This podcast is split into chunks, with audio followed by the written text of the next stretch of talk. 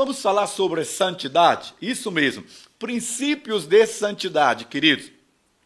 E quando a gente vai pensar sobre princípios de santidade, a gente precisa ser é possível alguém ser íntegro, alguém ser verdadeiro o tempo todo na palavra do Senhor? Eu escolhi uma passagem que está em Colossenses capítulo 3, versículo 1 a 17, que eu vou lendo na decorrer, no decorrer da apresentação que nós faremos para você e depois nós vamos conversar um pouco aqui sobre os princípios para uma vida de santidade. Pode soltar, Cleber, por favor?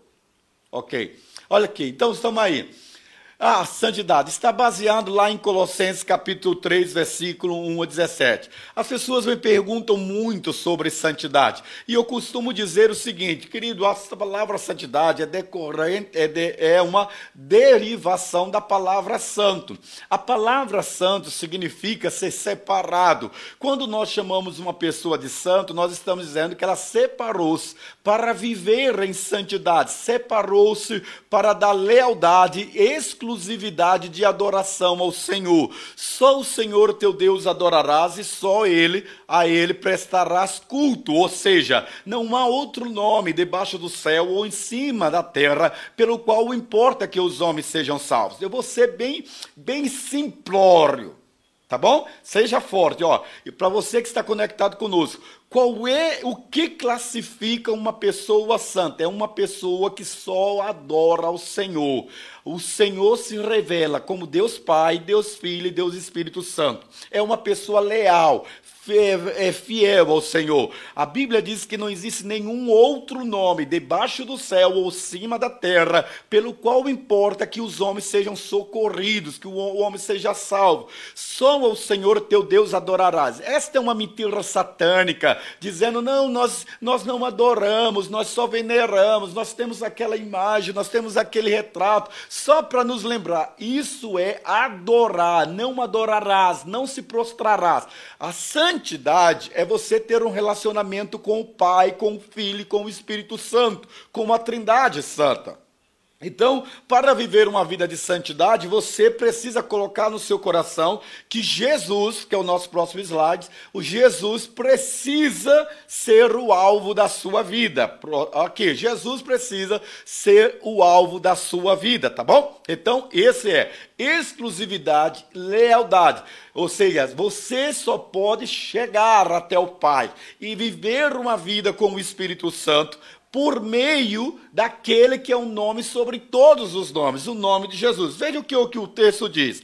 Vocês foram ressuscitados com Cristo, portanto, ponha o seu interesse nas coisas que são do céu, onde Cristo está sentado ao lado direito de Deus. É o próximo slide, Clécio ao lado direito de Deus. Pensem nas coisas lá do alto, não nas que são daqui da terra, porque vocês já morreram e a vida de vocês está escondida com Cristo, que está unido com Deus. Cristo é a verdadeira vida de vocês, e quando ele aparecer, vocês aparecerão com ele e tomarão parte na sua glória. Então veja, querido, Viver em santidade é você saber que você foi ressuscitado com Cristo. Você viver em santidade é você saber que os interesses que agora regem a sua vida não são interesses terrenos, são os interesses que estão voltados para a imagem e os interesses daquele que é senhor da sua vida. É uma questão empírica, é uma questão de experiência, é uma questão de senhorio. Ele é senhor e nós somos seus servos. E é por isso que ele diz assim: ora, o meu interesse e o seu interesse está onde Cristo estará sentado à destra, à direita de Deus. Pense nas coisas lá do alto e não nas que são daqui da terra. Quando Jesus escreve e Mateus registra lá em uh, capítulo 6, versículo 16 33, né? buscai primeiro o reino de Deus e a sua justiça e as demais coisas vos serão acrescentadas. Quando ele diz que nem só de pão o homem viverá, mas sim de toda palavra que sai da boca de Deus, ele está dizendo que nós morremos para uma vida regida pelo prazer, regida pela conveniência, regida pelo aquilo que é o politicamente correto. Numa sociedade como a nossa, que é hedonista, que é uma sociedade relativista, que é uma sociedade consumista e uma sociedade politizada partidariamente, nós precisamos saber quem somos e por que vivemos e quem rege a nossa vida. Quem rege a sua vida é o WhatsApp, quem rege a sua vida é o Instagram, quem rege a sua vida é a Globo, quem rege a sua vida é a filosofia de vida baseada nos interesses particulares do seu dia a dia ou do mundo universal ou profissional que você faz parte. Coitado de você, queridinho. Deus tenha misericórdia da sua vida porque Deus deve estar acima de tudo e de todos. A Bíblia é a nossa única regra de fé e prática, e uma pessoa regida pela palavra do Senhor que diz: Lâmpada para os meus pés e a tua palavra, e luz para os meus caminhos. Você conhece a palavra de Deus, você lê a palavra de Deus, você vive a palavra de Deus, você coloca o que você pensa e o que você acha debaixo do escrutínio da revelação da palavra de Deus. Por isso, o segundo ponto que eu quero conversar com você é: sepulte as atitudes da sua velha natureza. O texto diz que você morreu. E você morreu para você mesmo, para Deus nascer em você. O texto continua dizendo: portanto, mate os desejos deste mundo que agem em vocês, isto é, a imoralidade sexual, a indecência, as paixões más, os maus desejos e a cobiça, porque a cobiça é um tipo de idolatria. Pois é por causa destas coisas que o castigo de Deus cairá sobre os que não lhe obedecem. Antigamente, a vida de vocês era dominada por esses desejos e vocês viviam de acordo com ele. Mas agora, presta atenção, gente, seja forte. Mas agora, livre-se de tudo isto. O texto está dizendo claramente: livre-se da raiva, livre-se da paixão e dos sentimentos de ódio, e que não saia da sua boca ou da boca de vocês nenhum insulto e nenhuma conversa indecente. Não mintam uns aos outros, pois vocês já deixaram de lado a natureza velha com os seus costumes. Queridos, olha aqui para mim. Seja forte. O que nós estamos dizendo aqui para você que há um esforço mental, há um esforço de fé, há um esforço para que nós possamos viver segundo a imagem daquele que é Senhor da nossa vida. O que eu estou dizendo para você é: Deus nos dá a oportunidade. Aqui, olha aqui, olha aqui, olha aqui, seja forte. Cristianismo não é religião, querido. O cristianismo, enquanto religião, tem sido uma desgraça. O cristianismo, enquanto religião, se divide em cristianismo de esquerda e cristianismo de direita. O cristianismo, enquanto religião, se divide em missão integral, missão urbana. O cristianismo, enquanto religião, traz politização, mas o cristianismo, enquanto estilo de vida, quando Cristo é Senhor, quando o parâmetro para nós é a palavra de Deus, como ela é, e não segundo a interpretação daqueles que divergem ou distorcem a palavra segundo os seus interesses. A lei do Senhor é perfeita e restaura a alma. A palavra do Senhor diz: Escondi a tua palavra no meu coração para não ter que pecar contra ti. Nós vemos um relativismo de fé, um relativismo de vida, e as pessoas não vivem santidade. Recentemente, eu vi uma pessoa transgênero sendo batizada numa igreja por um pastor né, de mídia e dizendo o seguinte: o amor é livre. Eu vi o casamento de duas mulheres lá, no, lá no, no, em Alagoas e dizendo o amor é livre, e a pastora realizando aquilo. Gente, a palavra do Senhor, ela é a boca de Deus. E muita gente quer viver uma vida de pecado.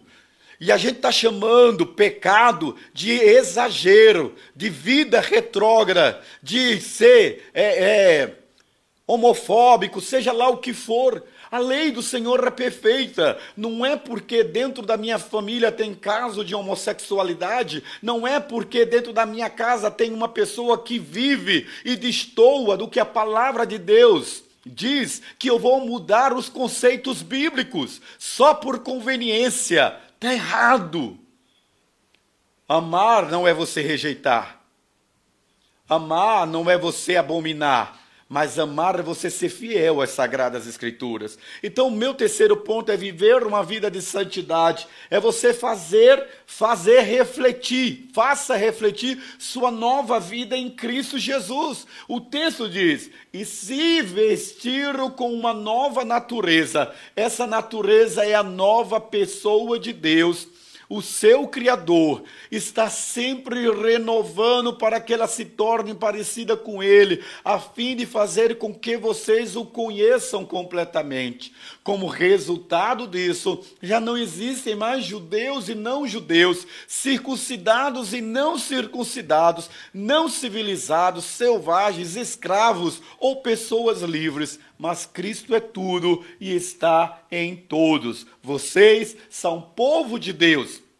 Ele os amou e os escolheu para serem dele. Agora, querido, presta atenção, olha que coisa linda para você. Portanto, vistam-se de misericórdia, de bondade, de humildade, de delicadeza, de humildade.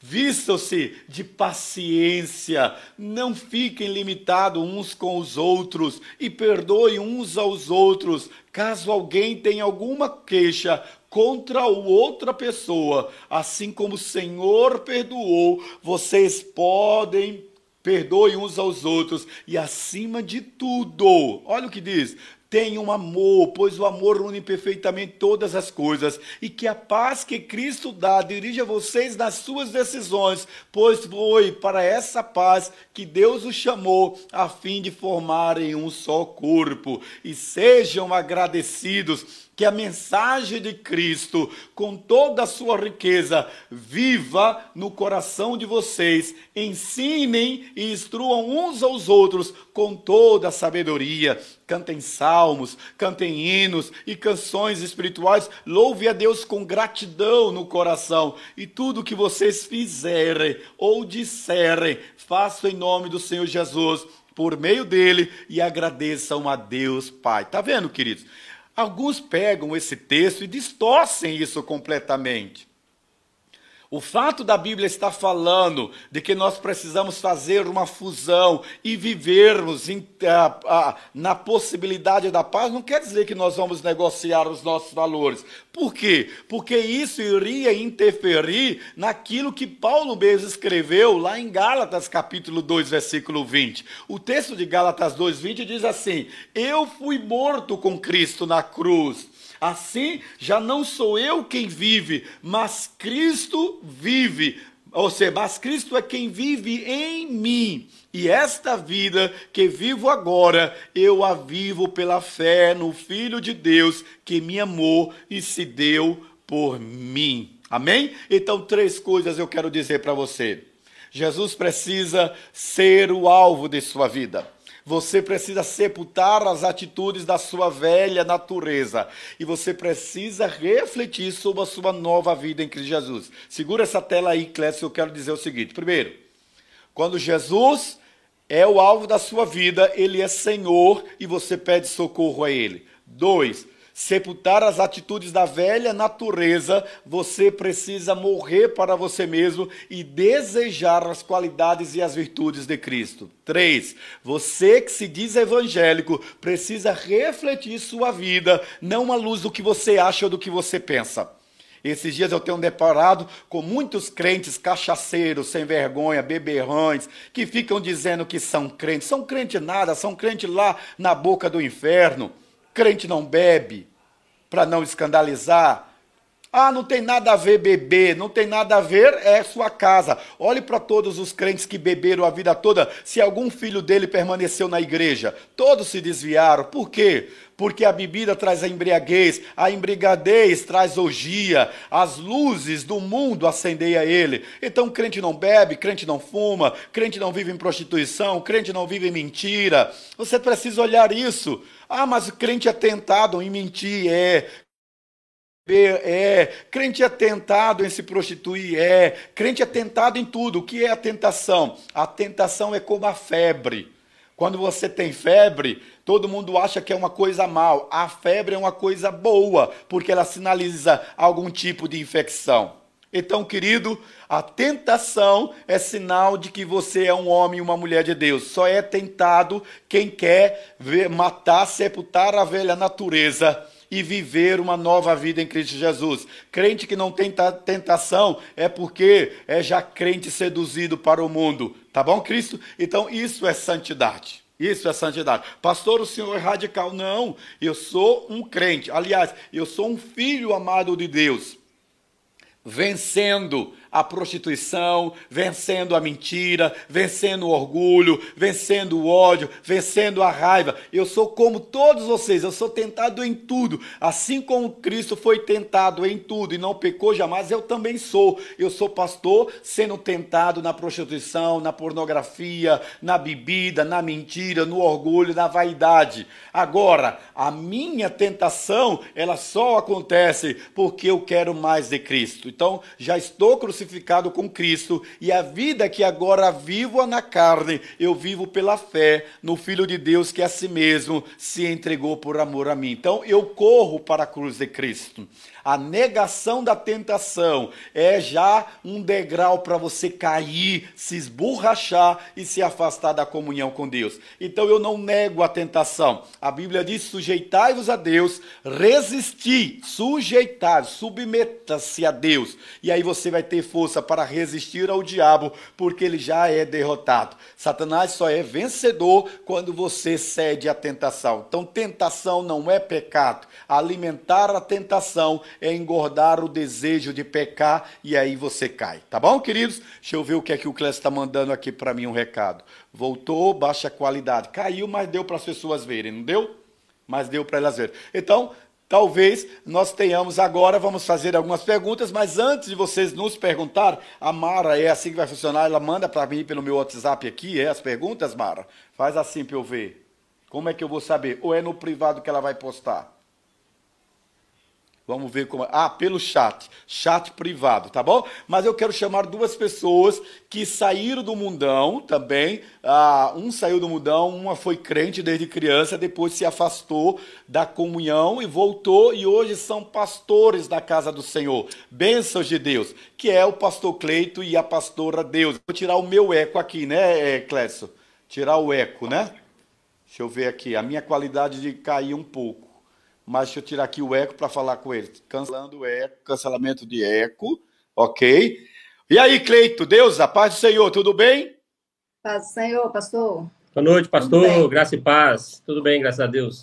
Amém, amém. Pergunta, vou lançar a pergunta, aí o Cleito fala e a Deusa fala sobre o seu entendimento sobre santidade. O que, que vocês descobriram na caminhada cristã, o que é santidade? Amém, pastor. Eu queria usar o texto de 1 João, capítulo 1, versículo 7, que fala que, portanto, se andarem na luz, como ele na luz está, temos comunhão uns com os outros e o sangue de Jesus nos purifica de todo pecado. Nessa caminhada entre religiosidade e discipular de Jesus Cristo, nós passamos por esse processo de transformação, de metanoia que o senhor falou aí durante a ministração, mudança de mente, mudança de entendimento. Isso é conversão. Sem a ação do Espírito Santo de Deus, é impossível viver é, o pecado e viver uma vida de santidade. Esse processo é necessário e é fundamental para que nós possamos desenvolver a salvação, como a Bíblia diz. Então, o primeiro processo da conversão é essa entrega, a decisão, a renúncia do pecado, é morrer para as coisas desse mundo e nascer uma nova criatura em Cristo Jesus, tendo a mente transformada pela ação do Espírito Santo de Deus. Sem isso, é impossível é, viver uma vida de santidade. Pastora Deusa. Então, é, a Bíblia fala que conhecereis a verdade, a verdade vos libertará. Salmo é, 1, versículo 3, faz, fala assim: Pois o seu prazer está na lei do Senhor, e na sua lei medita de dia e de noite. Pois será como a árvore plantada junto a ribeiros de água, que dá o seu fruto na estação própria, e tudo quanto fizer prosperará. Então, a Bíblia nos ajuda a ser santo. O conhecimento da palavra do Senhor transforma a nossa mente, faz uma metanoia na nossa mente e nós queremos ser santos como o Senhor é santo. O mesmo texto fala assim que os ímpios não são assim, são, porém, como a palha que o vento espalha. Então, nós temos que escolher: nós seremos árvores ou seremos palhas? Se nós formos árvores plantadas junto a ribeiros de águas, nós vamos ter uma vida santa, nós vamos ter uma vida irrepreensível, nós vamos querer agradar o nosso Deus, nós queremos frutificar, nós queremos o fruto do Espírito Santo na nossa vida, que é a paz, amor, alegria, bondade, benignidade, mansidão e domínio próprio. Então, quando nós conhecemos a palavra de Deus, é, lá em, em, João 17, 17, 17, que Jesus fala, é, que a tua santificai-vos como é que era? Eu esqueci o texto, vem aqui. É, Santifica-vos na verdade, a tua palavra é verdade. Então, se a palavra do Senhor é verdade, nós temos que buscar santidade através do conhecimento da palavra de Deus, através do relacionamento com Deus. É impossível nós sermos santos se nós não conhecemos a palavra do Senhor do Senhor. É impossível a gente ser santo, ter uma vida separada, uma vida frutífera, se nós não temos essa intimidade, se, se nós não temos esse conhecimento com o nosso Deus, esse relacionamento. Porque ele vai ministrando no nosso coração, ele vai ministrando na nossa vida, ele vai fazendo nova todas as coisas. Aquilo que você achava que estava certo, Deus ministra. Não, não é por aí. É por aqui, minha filha. Então, Deus vai moldando o nosso caráter, moldando a nossa maneira de pensar, a nossa maneira de viver. Amém. Glória a Deus por isso. Amém. Eu tenho uma pergunta, Cleito, para você da Cleudirene, lá de Goiânia, tá bom? Ela diz assim: ah, de uns anos para cá, eu tenho visto que se fala muito em legalismo. Isso pode. A igreja não se envolver com política, a igreja tem que se modernizar. Então, estamos vendo uma igreja perniciosa e fria.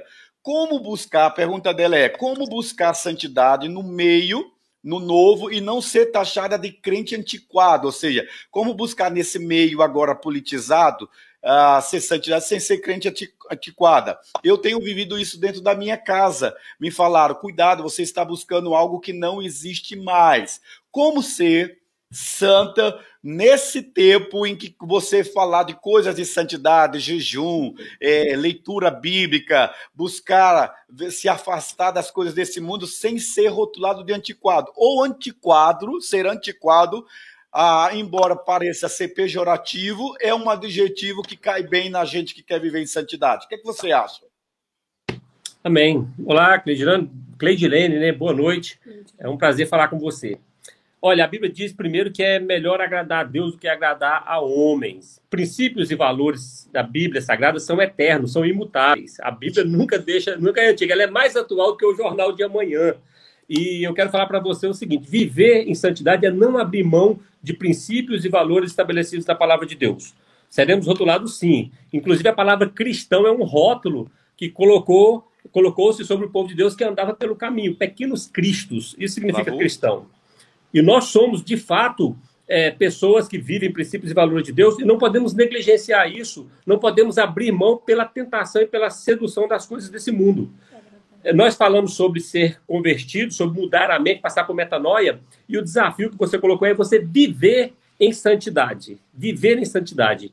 E é necessário, como o texto que eu li diz, que nós temos que voltar para Cristo, porque é o sangue de Cristo que nos purifica de todo pecado. É a comunhão entre os santos e o sangue do Senhor sobre nós que nos purifica.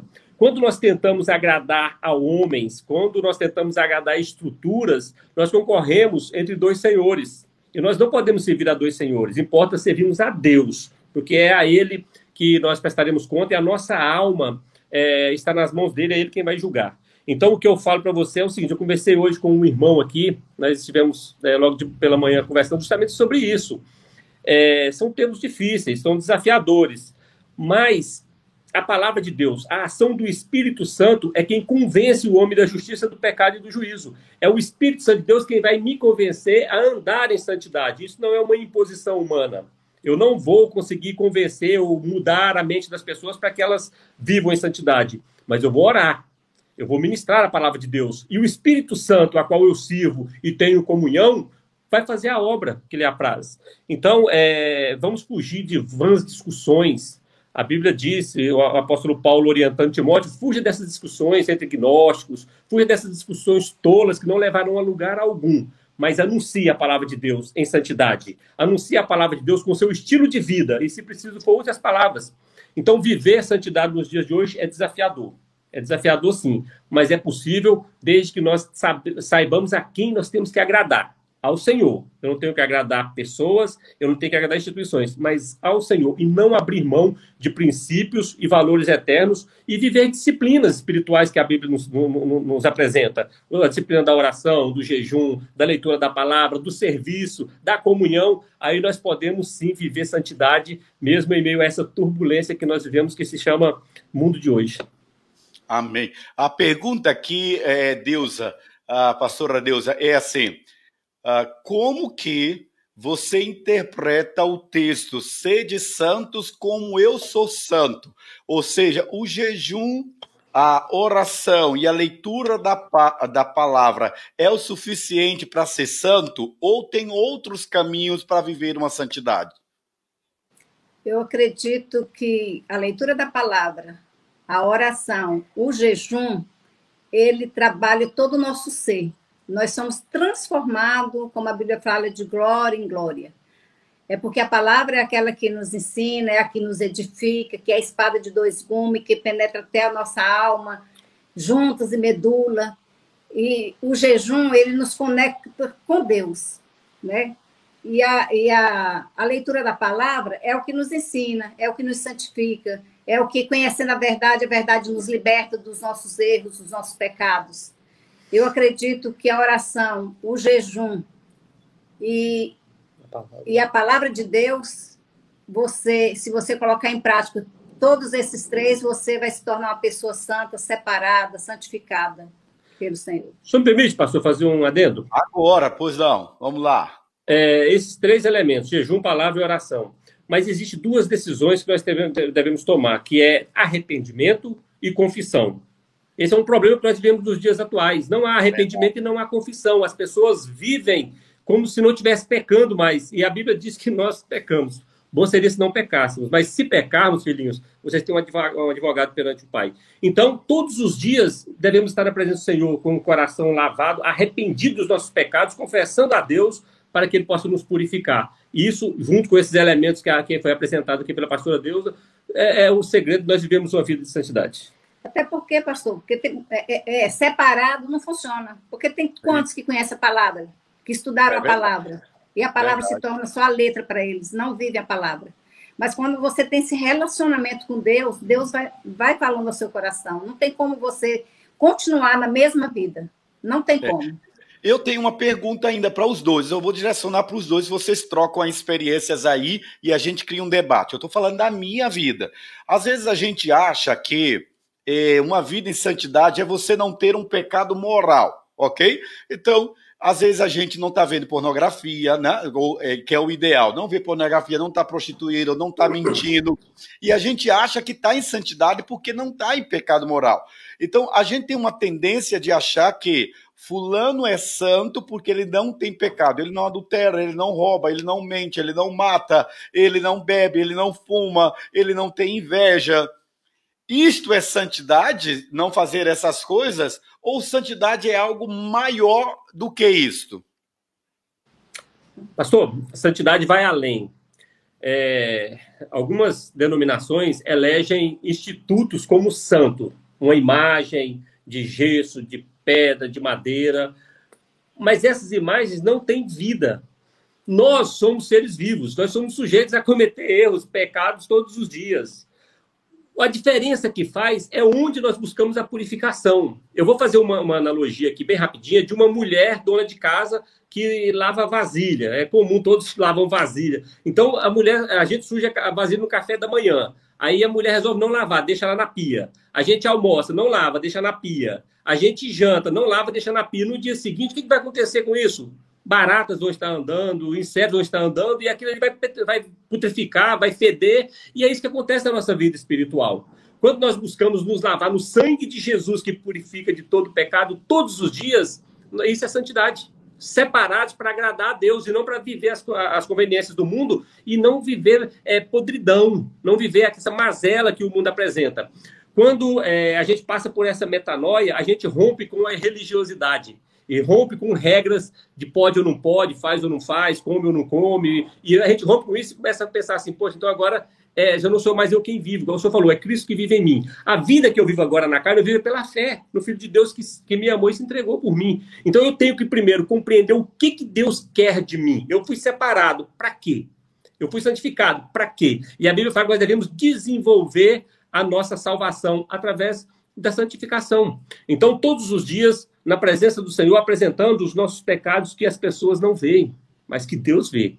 Amém. Nosso íntimo, nosso particular. Às vezes nós não pecamos é, pecados morais que escandalizam, mas nós somos orgulhosos, nós somos presunçosos, nós não somos tementes a Deus e vivemos apenas atos de religiosidade. E isso a Bíblia diz que Deus abomina, é pecado. Então, todos os dias, é, o desafio que eu faço é esse, todos os dias na presença do Senhor, lavando as nossas sujeiras, aquelas mais simples, mais escondidinhas que a gente tem. Porque só assim nós poderemos agradar a Deus e viver uma vida de santidade.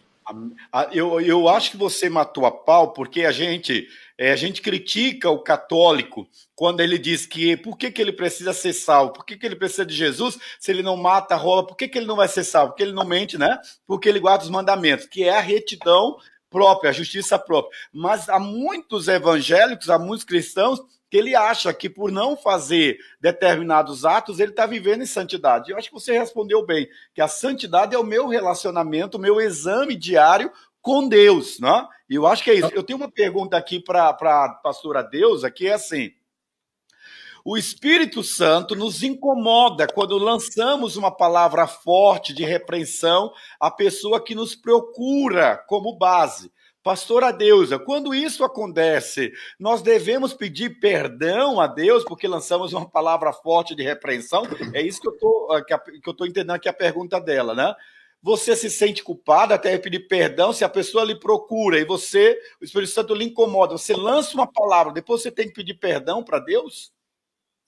Pastor, é, se a palavra for do Senhor mesmo, direcionada, a gente tem que falar em amor não importa é, é, como é que fala, se a pessoa não, não gostou da palavra, mas se ela, só se o Espírito Santo, se o Espírito Santo, lógico, falar no meu coração que eu não falei a palavra, eu acho que eu tenho que primeiro pedir perdão à pessoa, nesse caso, e depois me consertar com o Senhor, né? Você, mas, você, é, eu quero fazer uma pergunta, boa prioridade. Você já foi usada, né, como pastora, mas como serva de Deus, já foi, Deus já mandou você entregar uma palavra para uma pessoa e ela é, se sentiu ofendida com a palavra que Deus lhe deu, né? Você foi lá e disse e ela ficou ofendida. Como que a senhora se sentiu? Pastor, é, se aconteceu isso, a pessoa não chegou a me falar, mas eu já fui muito dura, muito direta, muito assim, ousada em falar para a pessoa o que Deus tinha ministrado. Eu, inclusive, ela tinha mandado uma mensagem para mim, é, confessado algumas coisas, e eu peguei e falei para ela: é, me dê um tempo para orar. Né? E eu orei a respeito daquilo e mandei e falei com ela aquilo que Deus tinha colocado no meu coração. E ela aceitou a palavra. Ela falou para mim: não, eu aceito a palavra, sei que vem do Senhor, mas eu não consigo sair desse pecado. Tipo isso. E ela permaneceu muito tempo até acontecer o pior. Ah, entendi. Entendi. Então, nós, nós que queremos e, e, somos procurados, nós temos que dizer o que Deus diz, o que a palavra é diz. Não adianta, pastor, é, é, é, melhor repreensão aberta do que o amor encoberto, não é isso, mais ou menos? Que é, é falar. Então, a gente não pode deixar falar a verdade. Tem Tal, que falar a verdade. Talvez esse, pastor, seja um problema que a gente enfrenta nos dias atuais. Porque os profetas da Bíblia eles denunciavam o pecado. E a profecia tinha a função de exortar, é, consolar e edificar. Agora, as profecias de hoje em dia, muitas vezes, elas são de bênção, de prosperidade, e as pessoas confundem isso. Muito pelo contrário, quando Deus manda dizer, você diz, porque é Deus quem vai operar e não é você. Então, a responsabilidade da, do, do, executar lá é com o Espírito Santo de Deus, a ação é dele. Então, é. nós temos que falar em amor, sim, sempre. Glória. Pastor Cleito, tem uma, uma pergunta aqui para você, que é assim: a palavra diz que seremos nova criatura, pastor sobre a ceia. Eu sou batizada, mas eu não me sinto pronta para cear. O que, que eu devo fazer? Olha, se você for olhar para a ceia que Jesus ministrou, aqueles que estavam sentados à volta da mesa ali, é, talvez você, se tiver dado, você não ia querer cear porque nós tínhamos um iracundo, nós tivemos um que traiu, que o próprio Judas traiu, tivemos, enfim, olha, olha só quem estava em torno da mesa. Então, eu e você, nós somos dignos de participar da ceia quando nós confessamos Cristo como nosso Senhor e Salvador das nossas vidas, quando nós analisamos a nossa vida e nos arrependemos dos nossos pecados. Confessando diante do Senhor, nós somos dignos de participar da ceia, não por nós, mas pelo Cristo que nos lava e nos purifica pelo seu sangue. Então, a análise que nós temos que fazer é se de fato nós temos essa aliança com Cristo. Se nós estamos com a nossa vida entregue a Ele, participar da ceia, para que o sangue de Jesus nos purifique todo pecado, para que Ele nos fortaleça, nos dê energia para que possamos avançar. Termos comunhão uns com os outros. Muitas pessoas deixam de participar da ceia, pastor, porque falam assim: ah, porque eu não entreguei o dízimo, ah, porque eu cometi tal pecado. Queridão, na hora da ceia é o momento, aquele instante é o momento para você se arrepender, para você pedir perdão, para você entregar tudo na presença do Senhor ali e quando você sair daquele momento assim, você não fazer tudo aquilo de novo, não praticar. Nós vivemos os problemas, problemas hoje porque o pecado está dominando as pessoas. E as pessoas fazem aquilo que agrada a carne, aquilo que agrada, que agrada o nosso inimigo, enquanto tem que ser o contrário. Quem tem que dominar a nossa mente é Cristo. Então, o pecado que eu cometi agora, eu vou apresentar a Cristo, arrependido, confessar, pedir perdão, ele vai me purificar. E ele me purificando, eu vou participar da ceia do Senhor com a consciência tranquila de que ele está fazendo e está completando a obra na minha vida. Então, eu vou, eu vou, eu vou colocar lenha, né? Porque eles não. Eu estou sem o chat desligado e a Mara está colocando as perguntas lá que as pessoas fazem pelo nosso site. Então, muita gente do Facebook está perguntando, faz isso e aquilo, mas não está lá no nosso chat. Eu vou fazer uma pergunta, é tensa essa, tá bom? Vamos Na lá. santidade, dentro da visão da santidade, muitos casos têm acontecido nos últimos dias, quando a pessoa ela, ela, ela mostra que cometeu um pecado. Quando que eu sei que a pessoa estará arrependida ou quando ela tem apenas um remorso? Se falando em santidade é a pessoa fugir do pecado, e a pessoa, você está dizendo assim, que a pessoa na hora da ceia, ela diz que não vai tomar ceia porque, ela não, porque não deu dízimo, porque ela está assim, assim, assado. Mas quando que você, vocês dois, como pastores, sabe que a pessoa está arrependida ou apenas ela está com remorso? Qual é a diferença, levando em consideração espiritualidade, convenção e religiosidade? Remorso e arrependimento. Então, pastor, é diferente, remorso e arrependimento. Eu gosto muito de falar sobre esse tema. É, eu, eu gosto de falar sobre isso. O arrependimento, ele produz cura, produz salvação. O remorso, ele produz dois sofrimento. Quem julga ah. a intenção do coração não sou eu. Quem julga a intenção do coração é Deus, é o Espírito Santo de Deus que vai julgar. Agora a Bíblia diz que pelos frutos nós conhecemos a árvore pelos frutos, pelas ações, pelas atitudes, nós sabemos se aquela pessoa é uma pessoa arrependida ou se ela é uma pessoa que passa pelo remorso. A diferença, ela, ela, é, ela, eu vou falar por experiência própria. Quando eu peco e eu estou com remorso, às vezes eu comento, eu peço ajuda, mas eu vou praticar o pecado de novo, e de novo, e de novo. É diferente do arrependimento, porque o arrependimento produz frutos frutos de arrependimento. Então, quando eu estou arrependido, eu vou fugir do pecado, eu não vou mais, não é pecado que vai me dominar mais, porque eu, eu estou arrependido e eu confessei. E o texto que eu li em 1 João 1,7 fala que sangue de Cristo me purifica do pecado, arrependido e confessado. O remorso só produz dois sofrimentos, não produz transformação de vida, não produz mudança. Eita. Pastora, quer completar? Exatamente isso, pastor. Porque é pelo fruto que a gente sabe. Né? Eu deixo é, ele responder mas, porque ele gosta, mas, ele sempre fala sobre isso. É, mas aí, pastora Deusa, eu tenho uma pergunta essa semana me, me, diante de um caso que veio à tona dentro da comunidade e alguém me fez uma pergunta que eu vou passar para os universitários aí, tá bom? Assim, pastor, assim, como que o senhor explica, então, uma pessoa que é líder, está em pecado, vivendo adultério, vivendo prostituição, vivendo pornografia, e a obra continua crescendo? Como é que o senhor explica isso? Pois é, pastora Deusa, como que a senhora explica isso? Só se for misericórdia do Senhor, né? É pela misericórdia aí, do Senhor. Pastor, a obra, se a obra de Deus, ele usa uma mula, ele usou uma mula para cumprir o propósito dele, ele usa quem ele quer, como ele quer. Importante é que a obra dele vai se cumprir. Agora, o privilégio é nosso em estar alinhado e aliançado com Deus para cumprir o propósito. Mas Deus tolera o pecado, pastor Cleito? O cara é líder de pequeno grupo, o cara é supervisor de, de, de, de pequeno grupo, é pastor e está vivendo em pecado e ministrando a palavra do Senhor. Deus tolera o pecado? Deus, Deus não tolera o pecado. Deus abomina o pecado. É isso que a Bíblia diz.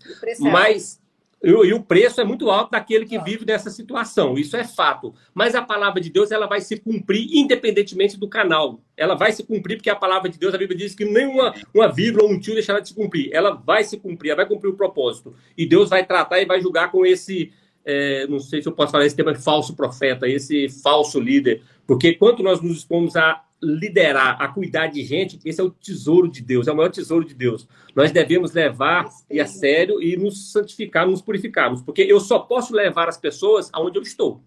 Se eu Amém. estou em pecado, aquelas pessoas, se forem me seguir, talvez vão direcionar o pecado.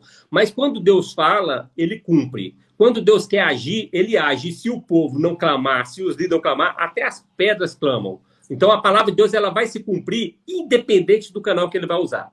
Se nós entendemos a dimensão disso, nós vamos nos purificar, nós vamos nos santificar para que Deus nos use como um instrumento de bênção eh, nas mãos dele. Então, eu creio assim, é, qual é o fim? Qual é o fim de uma pessoa que conhece a palavra de Deus, não se arrepende, vive uma vida de pecado? Qual é o fim? Pastor, é, é triste, porque será desmascarado, o pecado dele vai ser descoberto, ele vai perder a credibilidade, a vida dele vai ser. Ele, com certeza ele não tem a paz que excede todo entendimento, porque é impossível a pessoa viver em pecado e ter a paz do Senhor. Então, o preço que Deus vai cobrar dele é muito grande. A consequência, aquela história, a conta chega. O preço é muito alto. O preço é senhor, é muito alto. O senhor usou uma frase na igreja que, que é fantástica, que o pecado ele custa muito mais, mais caro do que a gente pode pagar. É verdade. Muito mais caro. E quando a gente se coloca na posição de liderança, de cuidar de gente, a gente tem que ter uma, uma autocrítica e um auto-julgamento, porque a Bíblia fala que se nós julgarmos as nossas próprias ações e nos mudarmos conforme a palavra, nós não seremos julgados. Então, nós, temos, nós devemos primeiro analisar as nossas condutas, as nossas vidas. E, e agora eu vou ser como diz meu pastor, seja forte, viu? Só se coloque numa posição dessa de liderança, de, de sacerdote, se você estiver disposto a pagar o preço de santidade. Se não leve a, a obra de Deus relaxadamente. É, relaxadamente, não faça relaxadamente, porque nós vamos prestar conta de tudo que nós fizermos. Agora, Deus vai fazer. Se você é, é, negligenciar e abrir mão, Deus vai levantar outra e colocar no seu lugar para que a obra se cumpra. Mateus 2,36 fala assim que de toda palavra ociosa que sair da nossa boca, Deus pedirá conta. Imagina dos nossos atos, da nossa má conduta, do nosso mau testemunho, do nosso mau discipulado. Deus tratará com certeza. É, e a gente tem, tem visto tantos aqui, casos, né? É, tem uma pergunta aqui, de pastora Deusa, que eu acho que a senhora já respondeu, e respondeu com uma palavra dura, mas é verdade, porque a pessoa diz assim: primeiro ela aconselha, se arrepende e não peques mais, nossa luta não é contra a carne e o sangue. Mas aí a pessoa perguntou: mas e quando pecamos novamente? O que acontece no mundo espiritual? Como se consertar se eu sou é, reincidente nesse pecado, no mesmo pecado? 1 João 2,9: Se confessarmos nossos pecados, ele é fiel e justo para nos perdoar todos os pecados e nos purificar de toda injustiça. Nós temos um advogado diante de Deus. 1 João 1,9. Então, se nós confessarmos, se for arrependimento, nós temos que pedir que Deus mude a nossa vida. Que nós, se aquilo nos faz pecar, nós temos que mudar a nossa direção. Nós temos que mudar as nossas atitudes e não continuar na prática do pecado, porque a graça de Deus está sobre a nossa vida. Um, um, entendimento que a gente tem que ter, pastor, as pessoas acham assim, ah, porque eu, se eu pecar, eu vou para o inferno, se eu pecar, vai acontecer isso, vai acontecer aquilo, queridos. O que leva as pessoas para o inferno não é o pecado. O que leva as pessoas para o inferno é não confessar Jesus Cristo como Senhor e Salvador da sua vida. O que leva as pessoas para é não se arrepender e se colocar diante do Senhor, porque o sangue de Cristo nos purifica de todo o pecado. Então, aquilo que a Deus falou aqui em 1 João 1, capítulo 7, capítulo 9 se tivermos, se de fato andarmos na luz como Cristo na luz está, temos comunhão uns com os outros, o sangue de Jesus nos purifica de todo pecado. Então, não importa qual é o seu pecado, não importa qual é o tamanho do seu pecado, confesse, se arrependa e entregue a Cristo, porque Ele pode transformar. Ele é o único, inclusive, que pode transformar. Você tem Amém. que descobrir realmente quem você é em Cristo. Entendeu? Porque você tem que ter uma vida transformada. Você tem que conhecer as promessas de Deus na sua vida. O que Deus é na sua vida. E quando Amém. a gente peca, a gente fere né, a santidade de Deus. A gente fere a igreja. Quando a gente peca moralmente, a gente também peca contra a igreja do Senhor. Então, nós temos que viver em santidade, mudança de vida. Pastora Deusa, um, para nós finalizarmos, os dois podem dar uma palavra sobre isso, a uma pessoa que ela pecou, ela está arrependida, ela rompeu com o pecado, mas ela está vivendo a acusação de Satanás e se acha indigna de voltar a trabalhar no reino de Deus. Que palavra você dá para essa pessoa que se arrependeu, abandonou o pecado, mas ela está vivendo um sentimento de culpa e não consegue se envolver na obra porque se acha indigna? Qual a palavra para ela? Que ela é uma filha amada de Deus, que ele é o filho amado de Deus, que é, o salário do pecado é a morte, mas o dom gratuito de Deus é a vida eterna, que Deus tem muito para realizar na vida dela, que ela não deu ouvido a Satanás. Quando vem essa voz sobre a vida dela de condenação, fala para Satanás que o sangue de Jesus me purificou de todo pecado e que ela tem que avançar, avançar. Satanás quer exatamente acusar para ela que ela continue sem fazer nada para o reino. E a Bíblia diz que nós somos geração eleita, sacerdote real, nação santa, povo de propriedade exclusiva do Senhor. Para quê? Para ficar sem fazer nada? Não, mas para anunciar a virtude daqueles que nos chamou das trevas para a sua maravilhosa luz. Nós não podemos ficar parado com a acusação de Satanás. Nós temos que enfrentar Satanás, nós temos que sujeitar a Deus, resistir o diabo e seguir em frente, é, vencendo a cada dia, ministrando a palavra do Senhor, ganhando vidas para o Senhor, é se envolvendo nas coisas do Senhor e não se afastando, muito pelo contrário, se envolver no reino. Amém. O Senhor Jesus nos deixou essa ilustração. Levaram uma mulher diante dele, pecadora, que tinha cometido o adultério. E ele, a, a palavra dele é tão atual que eu falaria o que ele falou. Agora, quem não tem nenhum pecado, atira a primeira pedra.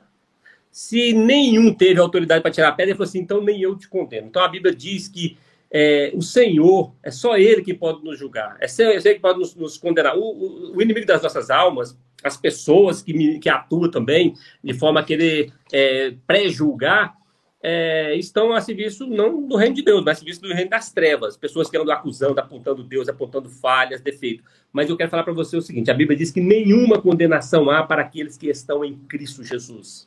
Glória a Deus. Imediatamente, decida, decida, essa palavra é fantástica. Decida Aleluia. hoje mesmo entregar sua vida para Cristo, viver em santidade com Cristo, ser sensível à voz do Espírito Santo de Deus e ande em novidade de vida. E se porventura você pecar, saiba que você tem um advogado diante do Pai e ele não te condena, ele vai defender a sua causa. Em nome de Jesus, eu creio. Amém. Amém. Obrigado, pastor Cleito, pastor Adeus. Eu sei que foi muito edificador as, a palavra, a posição bíblica que vocês trouxeram, que Deus derrame graça sobre o ministério de vocês, e foi tão bom que nós vamos ter um bis daqui a pouco, tá bom? Porque nós vamos continuar trabalhando e, e abençoando a igreja do Senhor Jesus Cristo com uma fundamentação bíblica. Que a graça do Senhor seja sobre vocês. Um abração e que Deus os abençoe. Amém? Amém. Deus abençoe. Deus abençoe. Amém. Louvado seja Deus, que bom. Vamos, vamos louvar a Deus, vamos terminar cantando e pensando nisso, querido. Coisa boa. E eu desejo a você que o amor de Deus Pai, a graça de nosso Senhor e Salvador Jesus Cristo, né? As consolações do Espírito Santo de Deus, faça você entender o que foi dito aqui pelos pastores, pastor Cleite, a pastora Deusa, e que você não ache que santidade é uma questão inalcançável. Tudo é possível ao que crê. Basta que você entenda que se alguém está em Cristo, nova criatura é, as coisas velhas já passaram e eis que tudo se fez novo. Amanhã estaremos aqui às 18h30 para a honra e glória do nome de Jesus. Que Deus os abençoe.